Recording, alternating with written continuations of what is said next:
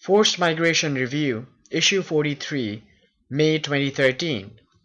Displaced Populations and Their Effects on Regional Stability by Joe Landry.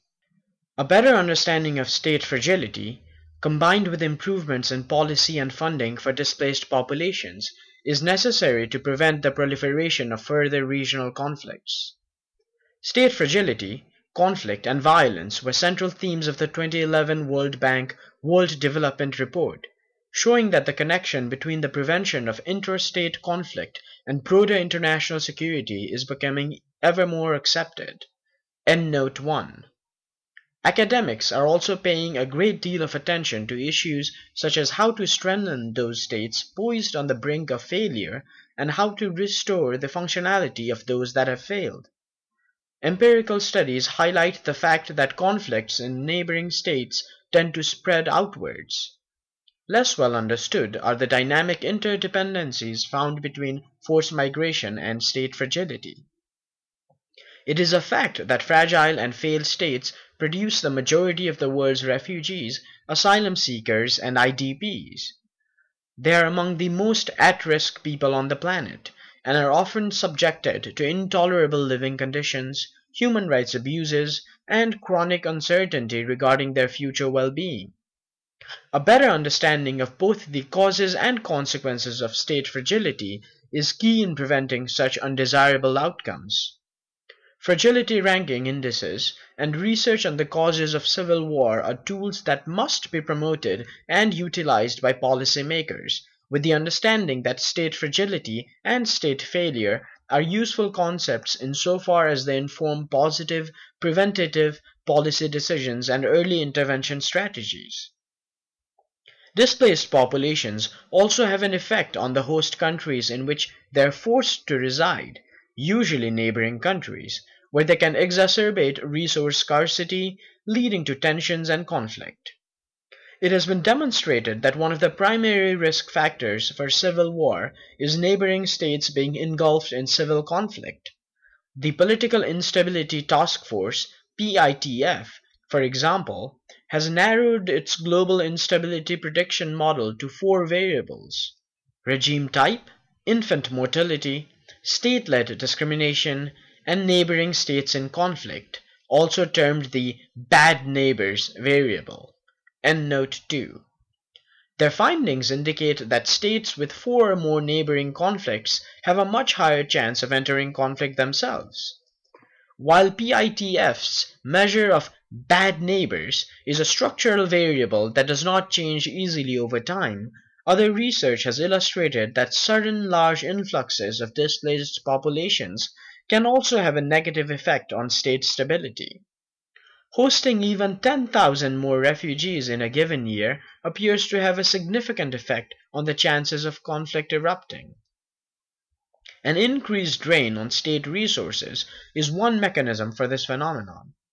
An example of such a situation is Syria, where by 2007 approximately 1.2 million Iraqi refugees were registered. This resulted in massive increases in the prices of everything from basic foodstuffs to house rents. Water and electricity consumption ballooned. Skyrocketing unemployment, crowded schools, overrun hospitals, and degradation of basic social service programs were all symptoms of the influx of refugees. In turn, displeasure spread through both the host country and the refugee populations, leading to rising tensions and outbreaks of violence. Pressure mounted on the Syrian government to quell the various crises, but with few resources and mounting demands on basic services, not much could be done.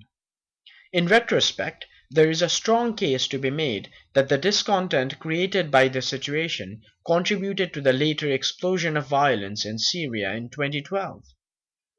Another mechanism through which state fragility may increase due to neighboring conflict is through the mass proliferation of small arms and other weapons, possibly along with the spread of radical ideologies. One recent example of such a situation is the 2012 conflict in Mali, which was arguably precipitated by the intervention of NATO forces in Libya, partially as a result of the provision of weapons to rebel fighters, including Tuareg people. It is still too early to determine the long-term effects of this crisis on economic and social development in Mali. At the time of writing, there are over 200,000 IDPs in Mali and over 200,000 refugees in neighboring countries. This does not account for unregistered persons, for which there are no accurate estimates. A deeper understanding of the fragile situation in Mali and the impact of conflict in neighboring Libya might have provided policymakers with practical options to prevent the subsequent rebellion and thus better protect the population of northern Mali. These examples illustrate the policy implications for both the host country and the international community of humanitarian donors and aid organizations. For the host country, support must be given to incoming refugees.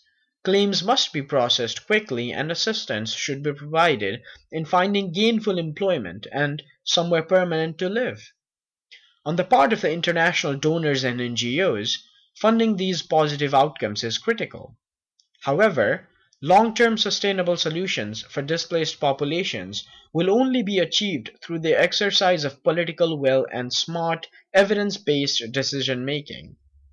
Without these, we will continue to see chain reactions of civil conflicts in fragile states spreading to their neighbors.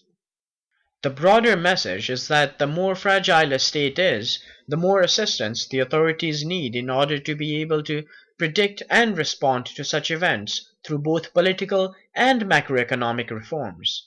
In addition, global, regional, and local conflict, early warning and response systems must incorporate this knowledge into their framework of indicators. Only through developing a more acute understanding of state fragility and its relationship to displacement can we better prevent and respond to crisis events such as those displacing millions of people around the world today. Joe Landry, J-O-S-E-P-H dot L-A-N-D-R-Y at C-A-R-L-E-T-O-N dot C-A is a doctoral student at the Norman Paterson School of International Affairs at Carleton University, Canada, and assistant editor, Canadian Foreign Policy Journal. Endnotes Endnote 1 See article by Jonathan Araya in this issue. Endnote 2 http colon slash slash tinyurl dot com slash capital S Y S T E M I C P E A C E hyphen capital G L O B A L capital M O D E L